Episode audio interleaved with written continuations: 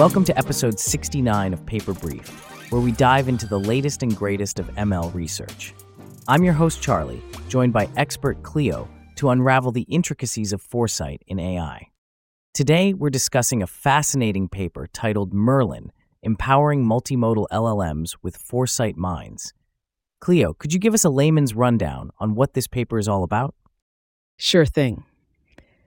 Essentially, this paper introduces a novel approach in multimodal large language models, which allows them to predict future events from image observations, akin to how humans can foresee the future to some extent.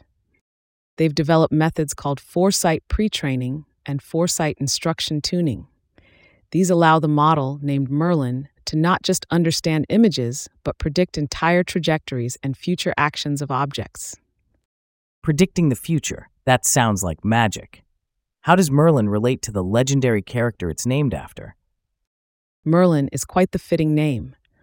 Much like the wizard, the Merlin model is designed to have foresight minds, giving it the ability to predict potential actions and events, making it seem almost magical.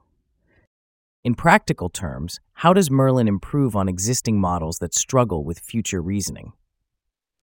While other models might get tripped up by complex visual data, Merlin's training helps it to identify dynamic information accurately. This technology is all about bridging the gap between understanding the current state and predicting the future based on that. So, what can we expect next from Merlin? Are there any benchmarks or experiments that highlight its capabilities? The research showed that Merlin performed impressively on tasks requiring future reasoning and visual comprehension. We're talking about multi image input analysis and inductive reasoning that takes prediction to a whole new level. Sounds like we're on the cusp of some groundbreaking developments in AI. Thanks for the insights, Cleo. And thank you all for tuning in to episode 69 of Paper Brief. We'll see you next time for another deep dive into AI research.